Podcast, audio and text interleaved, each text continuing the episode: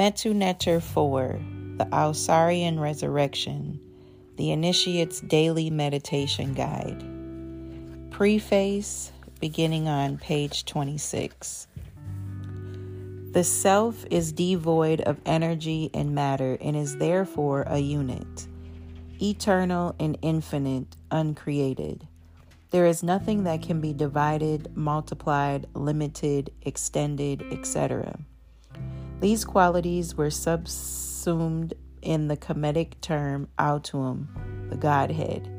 It is this aspect of being that, in reference to God, is referred to by the designation of Supreme Being, Lord of all. But, as we have seen, according to the Kemetic spiritual science, it is devoid of energy and matter and does not carry out its will, which is the function of the spirit Ra. The Shekinah, the mother goddess, etc., to carry out the to carry out the dictates of the Godhead, the Spirit makes use of a number of faculties that composes it. These are the Neteru in the Kemetic tradition, Devas in the Hindu, archangels in the angels in the Hebraic and Christian, etc. The reason that Westerners know hardly anything about spirituality is due to the fact that the knowledge of the spirit has been suppressed ever since the, pra- the patriarchal so called monotheistic religions were made to dominate the world. The mother goddess of the fe- or the female side of God, the Holy Spirit, was pushed into the background or demonized or totally blotted out along with the human and divine rights of women. The claim that the ancient Egyptians were primitive and polytheistic was a campaign to suppress the knowledge of the spirit and its cultivation. Stop and consider where the source of all knowledge resides. All the mental processes, reasoning, association, memory, talents, etc., occur in the subconscious, the involuntary part of being, the not self, the spirit. All things come together in the subconscious and are even then revealed to consciousness. What the self, consciousness, knows is a drop in the bucket when compared to the knowledge that is the basis of the operation of the body, mind, soul, and all that goes on in the macro and micro universe. We can study something intensely yet not achieve anything at all, were it not for the associative and memory functions that go on in the subconscious spirit. For the self to benefit from the understanding that 2 plus 2 is 4, the event has to be memorized and associated to similars, both of which process take place involuntarily in the not part of self of being. The self cannot store any information as it is devoid of energy and matter. It is consciousness, but the act of awareness is valueless if what is perceived is not stored and associated with other precepts. What does this all mean? It is simply saying that the Godhead, the Self, and the Spirit are interdependent. The self needs the spirit to carry out its will, and the spirit needs the self to direct it. And what happens when you violate the interdependence between things? Western history. In, he- in the Hebrew Bible, we are told that man is made in the likeness and image of God, male, female. What is meant here is Godhead, Spirit, the Godhead, the Father male, is one, and the Spirit, the female, is many, composed of executive faculties. This is why the Bible uses the term Elohim for God. Elo is the Semitic name for God, and the ending im is plural. The word subsumes in itself the oneness of the male aspect of God and the plural nature of its spirit. God and its spirit cannot be separated. Furthermore, we must reason.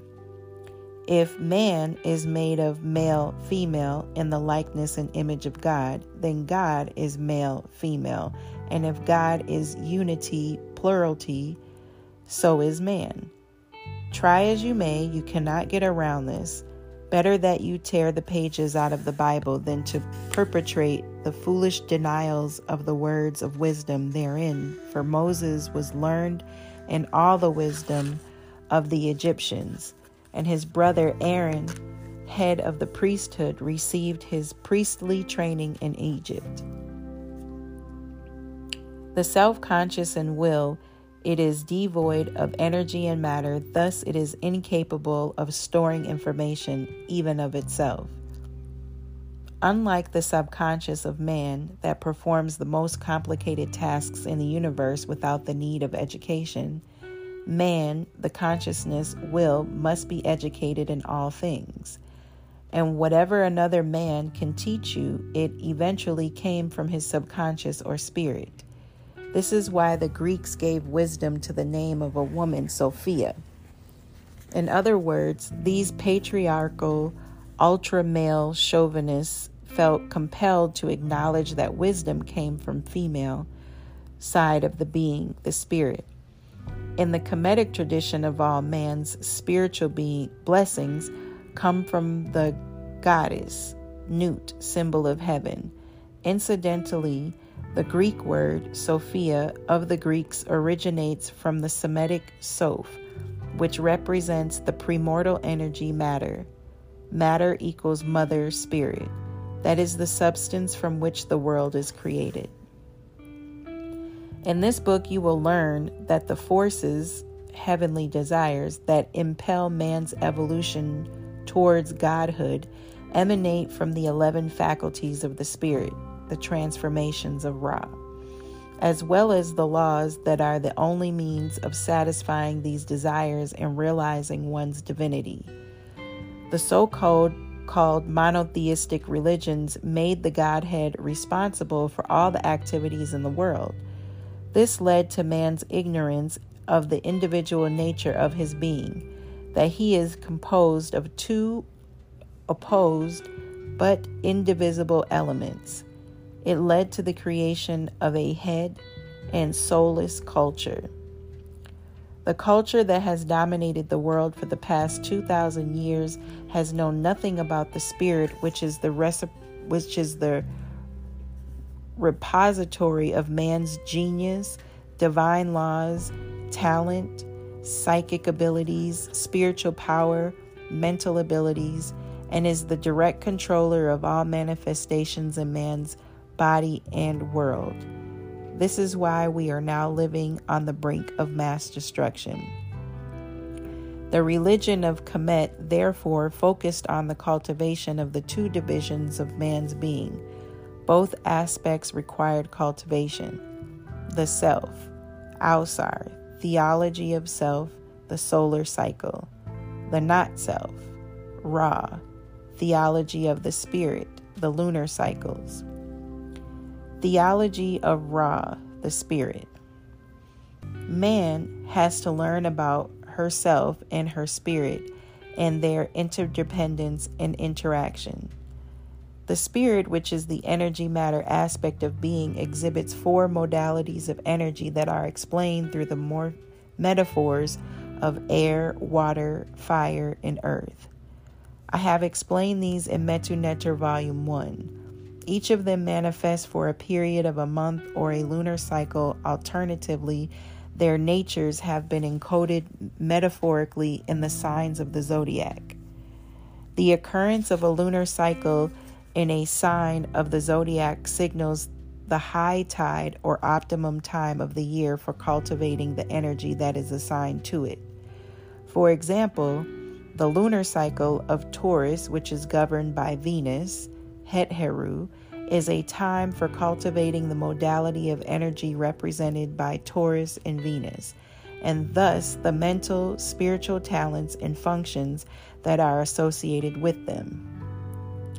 It is a time to cultivate and awaken and enhance artistic talents, romantic ability, empathy, sociability, capacity for enjoyment, and so on.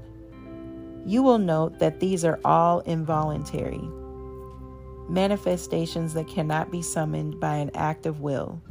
In Western culture, we must be born with these abilities, and that's it. With the destruction of the theology of the Spirit, was lost the knowledge of how to awaken talents, genius, intelligence, and many attributes and qualities of the soul. I will focus on the theology of the Spirit in Volume 5 of the Metu Neter. This volume is dedicated to the cultivation of the self, Ausar. Theology of the Self, Ausar. Ausar is the unity of the Spirit, its Godhead, the Self. Its cultivation encompasses all of the faculties of the Spirit. Unlike the cultivation of each aspect of the Spirit that lasts a month, the cultivation of the self spans the entire cycle of the year. It was the basis of the sacred solar calendar of Kemet and the reason behind the constructions of the great pyramids of Khufu, Khafra, and Menkaura. The changes in illumination, heat, cold, moisture, and dryness that mark the nature of our four seasons of the year parallel changes that occur in the Spirit's annual cycle of the receptivity of the self and its ability to manifest the divinity of man.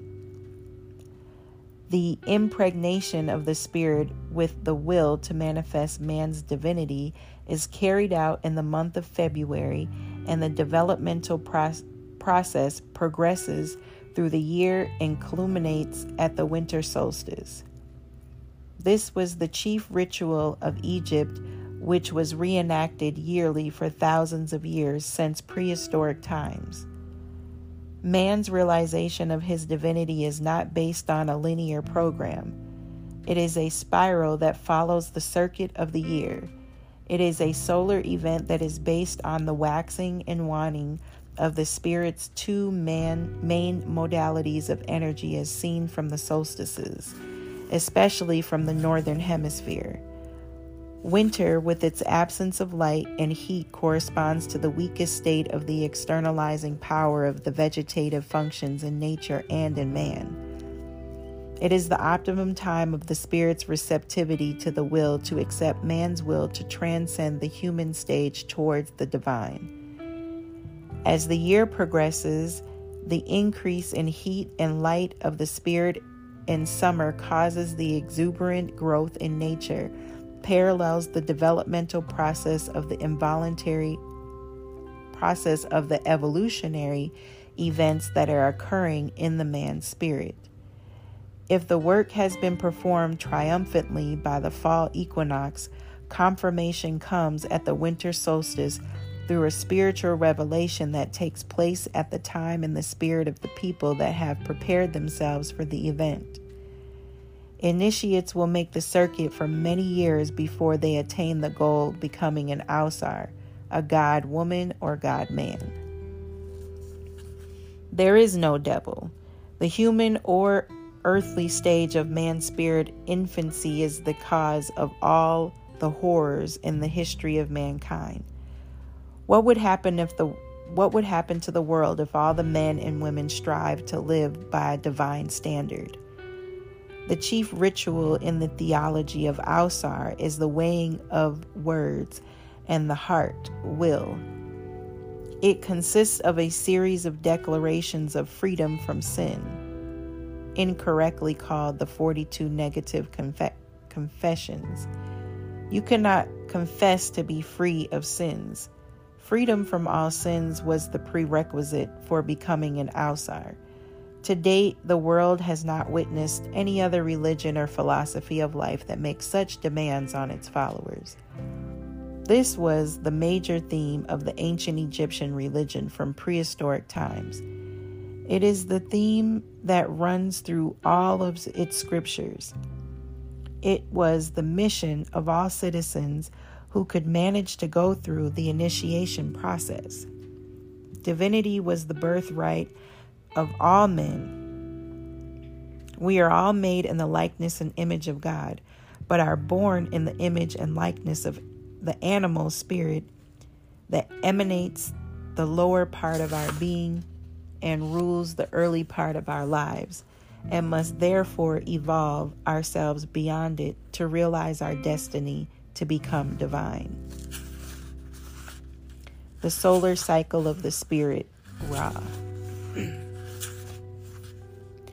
The undertaking of the process of growing from the human stage of life to the divine is controlled, like all things in the world, by the law of cycles, the annual cycle in this case. There is a specific time of the year to begin the work, a time to cease efforts, and a time to reap the harvest. The part of the spirit that is in control of this process is intimately connected to the vegetative nervous system in man, and therefore to the vegetable kingdom. It is for this reason that motifs from nature and agriculture were strongly used as metaphors to describe as well as to conceal many aspects and secrets of the initiation process.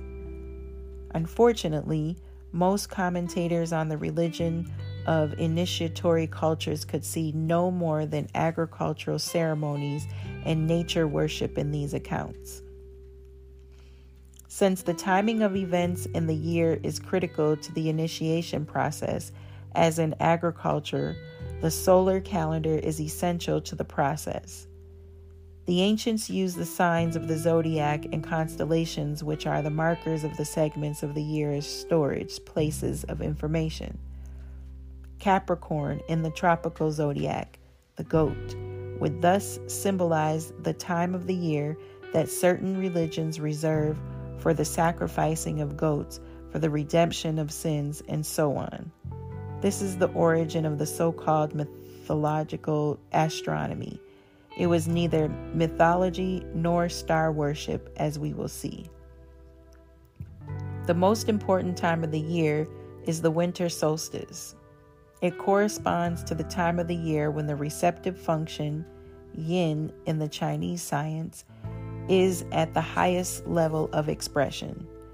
During the four days of the winter solstice, when there is neither increase nor decrease in the duration of light, the spirit is highly receptive to reassimilating all of the behaviors that have been cultivated in thought, speech, emotion, action, and habit since the preceding winter solstice.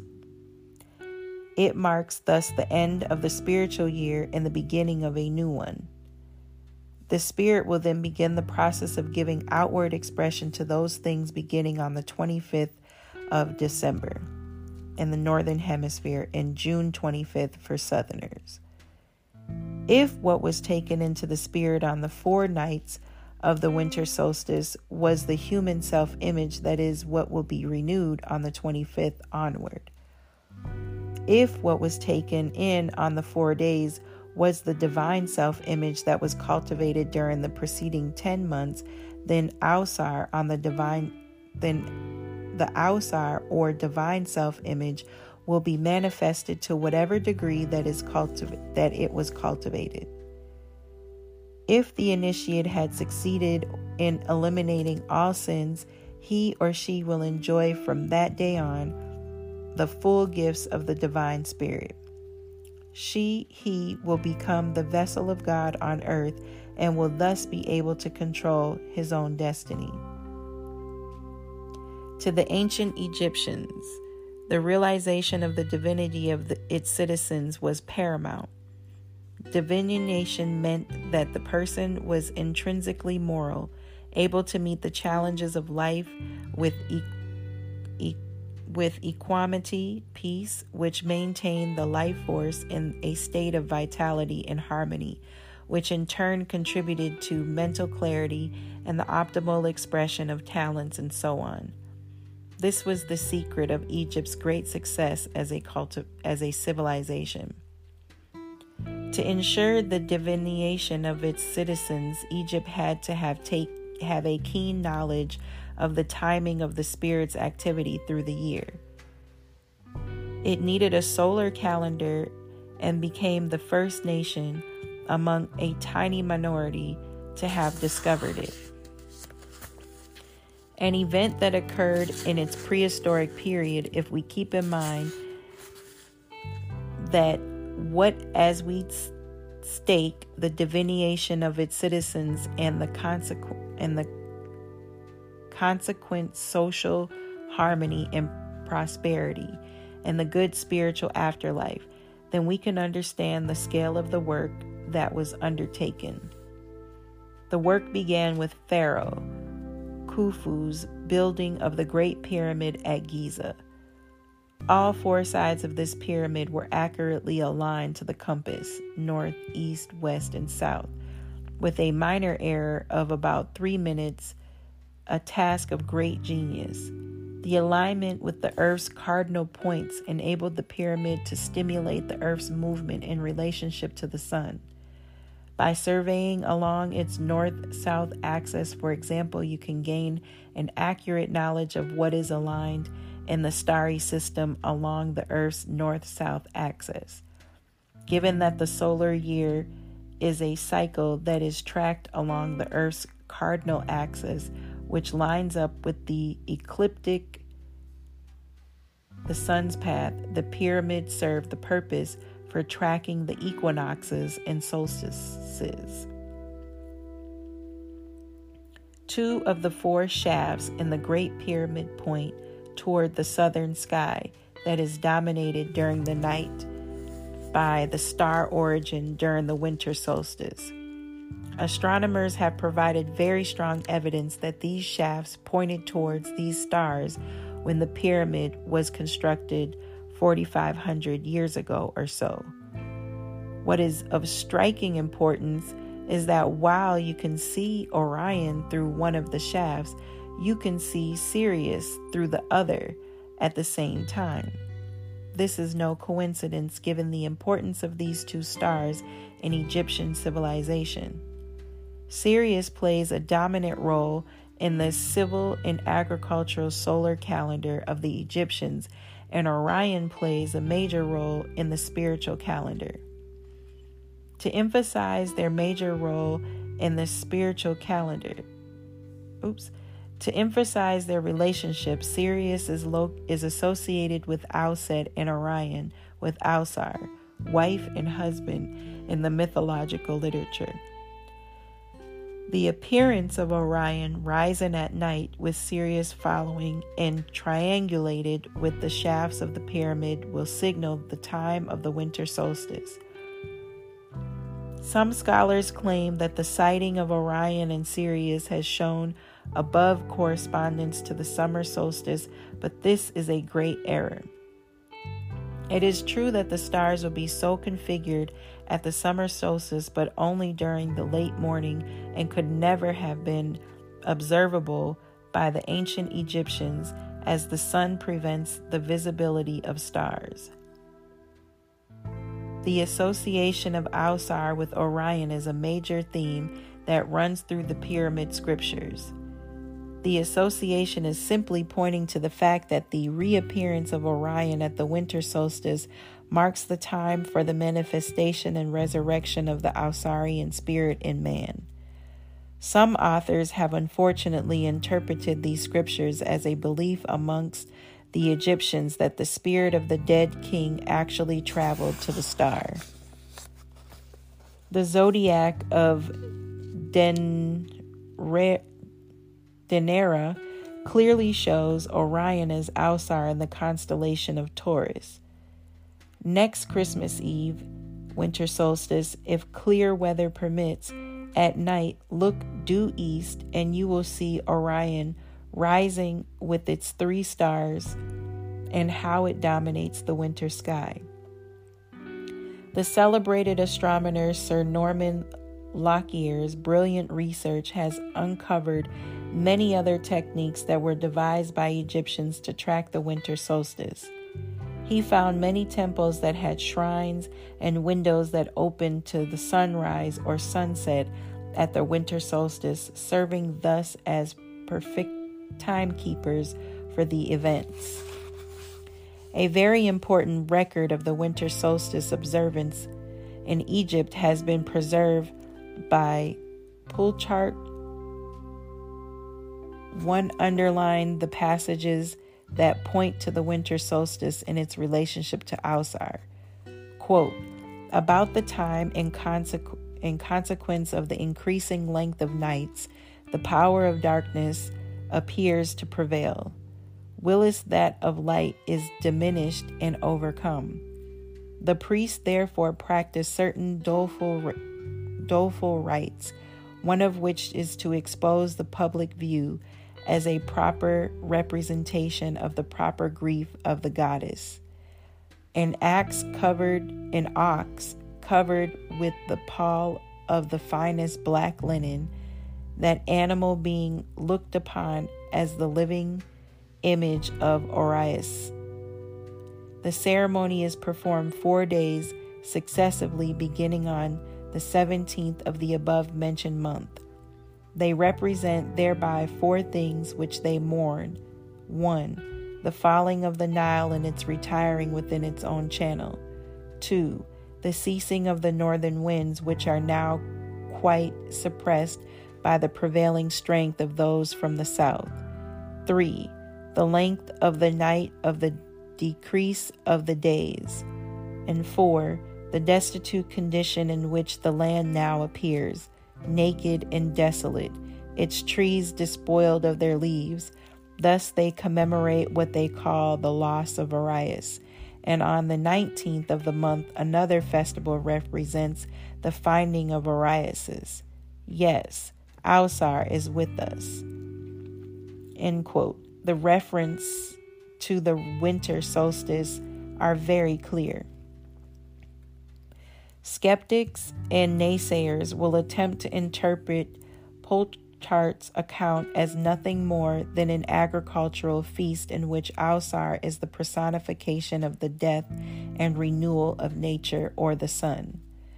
First of all, all that is required is a thorough reading of the Kemetic scriptures to see that there is nothing about Ausar that can interpret him in this manner we must keep in mind that the manifestation of our divinity is the providence of the Spirit.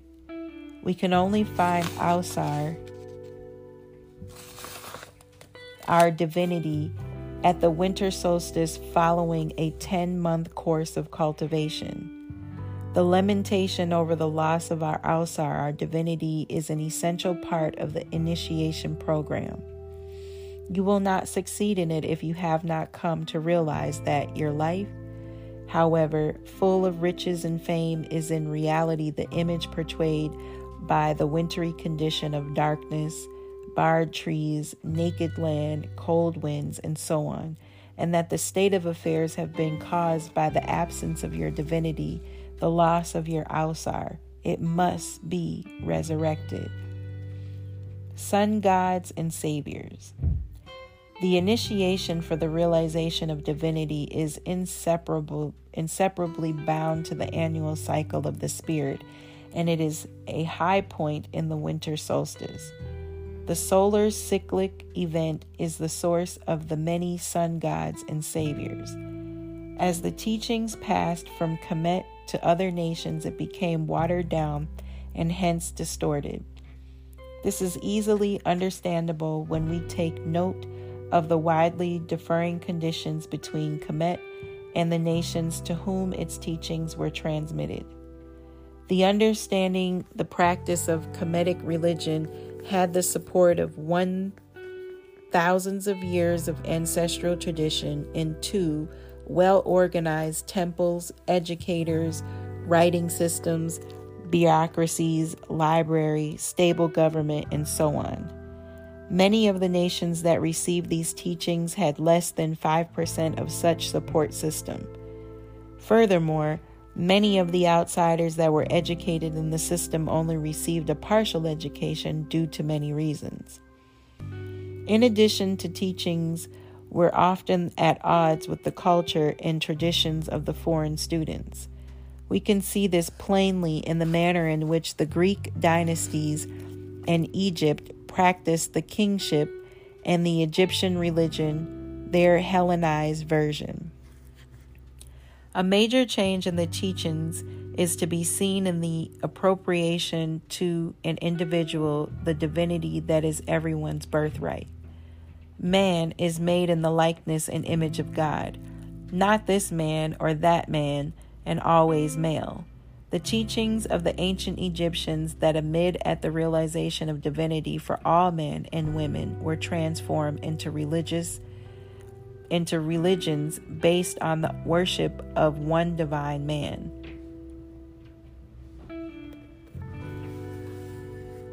Always a male, Tammuz, Adonis, Mithra, Bel, Jesus, and so on. These divine men were worshipped as gods, while the god men and god women of Egypt were not. The latter simply benefited the nation and the world through their wisdom their exemplary lives, their talents, and high ethics and morality in government. And here ends the reading of the preface on page 40.